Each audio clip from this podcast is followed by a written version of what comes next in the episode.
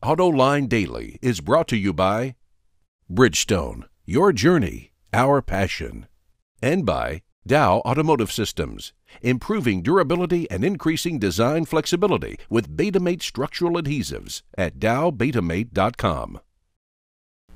Welcome to a brand new week of Autoline Daily. We start off the news today with the latest sales figures in the U.S. market. And despite worries that the government shutdown early in the month would hurt car sales, they were up 6.4% on a daily selling rate basis. But the SAAR was only 15.1 million, which was weaker than it was before. GM, Ford, and Chrysler were the big winners with collective sales up 9.7%. Japanese automakers were up 6.3%. The Europeans were down, but only 0.3%, while the Koreans were off by just over 3.5%. The top sales performers include Jaguar Land Rover up almost 46%.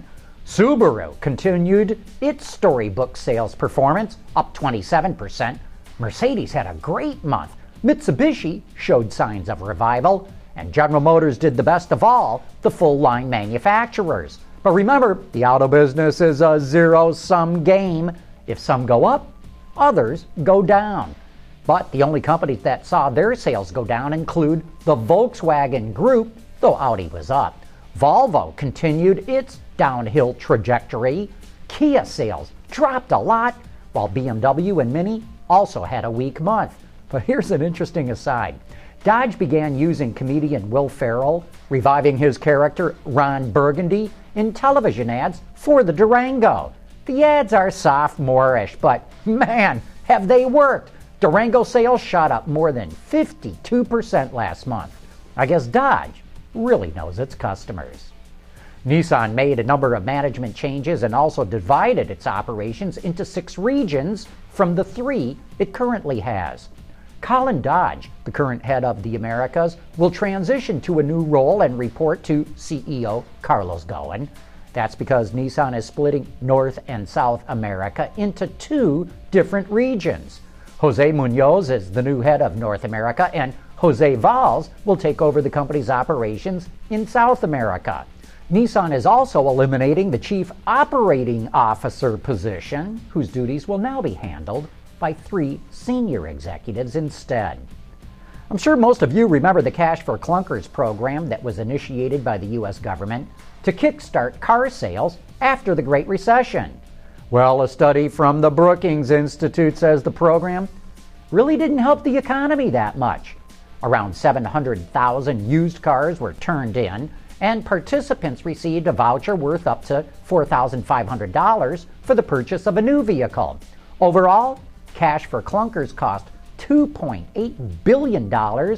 It only created about 3,700 jobs, and every one of those jobs cost $1.4 million to create. Lexus will have a couple of vehicles to show off at the Tokyo Motor Show that are bound to help drop its stodgy image. The first is the all new RC Coupe, which looks like it draws some of its styling from the LFLC concept the new IS, and Scion's FRS, like those lines going over the front fenders. The coupe is powered by a 3.5 liter V6 or a 2.5 liter engine mated to a hybrid powertrain. And as production ready as the RC Coupe looks, the styling cues, especially those FRS like lines, may be Lexus's attempt at drawing in younger buyers. However, the origami looking LFNX concept that the brand will also be displaying at the show doesn't look quite as production ready.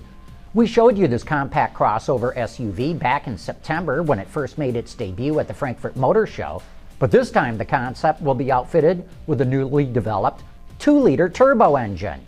The Tokyo Motor Show opens at the end of this month, exactly at the same time as the LA Auto Show. Hey, coming up next, Jeep takes us on a design walk around of that controversial new Cherokee. Here's another great thing about the all around performance of our Dueler tires a comfortable, quiet ride.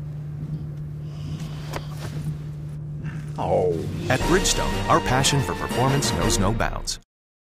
When it comes to looks, the 2014 Jeep Cherokee has generated a lot of controversy, but there's a rationale behind its appearance. Here's the head of Jeep Design. Hi, my name is Mark Allen. I'm the designer for the 2014 Jeep Cherokee. I want to walk you around the design of it real quick and why we did what we did here. Uh, the design of this vehicle is actually very, very modern. Lots of aerodynamic uh, efficiency has been put into the vehicle. Uh, it's more connected really to the Grand Cherokee side of the family, so it's more refined, muscular sheet metal to it. The way this vehicle is set up, really, there's a spline line that travels all the way around the car, and up above that, it's very, very sleek, modern, fast windshield. And then below that, uh, a lot of the function comes in. So the wheel openings, the, the skid plate, the lower area here. This happens to be a Trailhawk version, which is our ultimate off-road. Uh, it sits up a little bit higher. It's got a little more aggressive approach departure angles. Its own special tire and wheel. It's wider, and we've sort of contented the chrome down off of it. Um, tow hooks are a real important part of the rescue message on Jeep and they're really largely going away in this class of vehicle. Uh, we stick with them. It's a one and a half GVW rated tow hook, and it's important for uh, recovering the vehicle or pulling somebody else out. So there's two on the front and one on the back. The lighting package on the Cherokee is really uh, quite new. What we've done, the headlight is actually down here. It's a projector unit.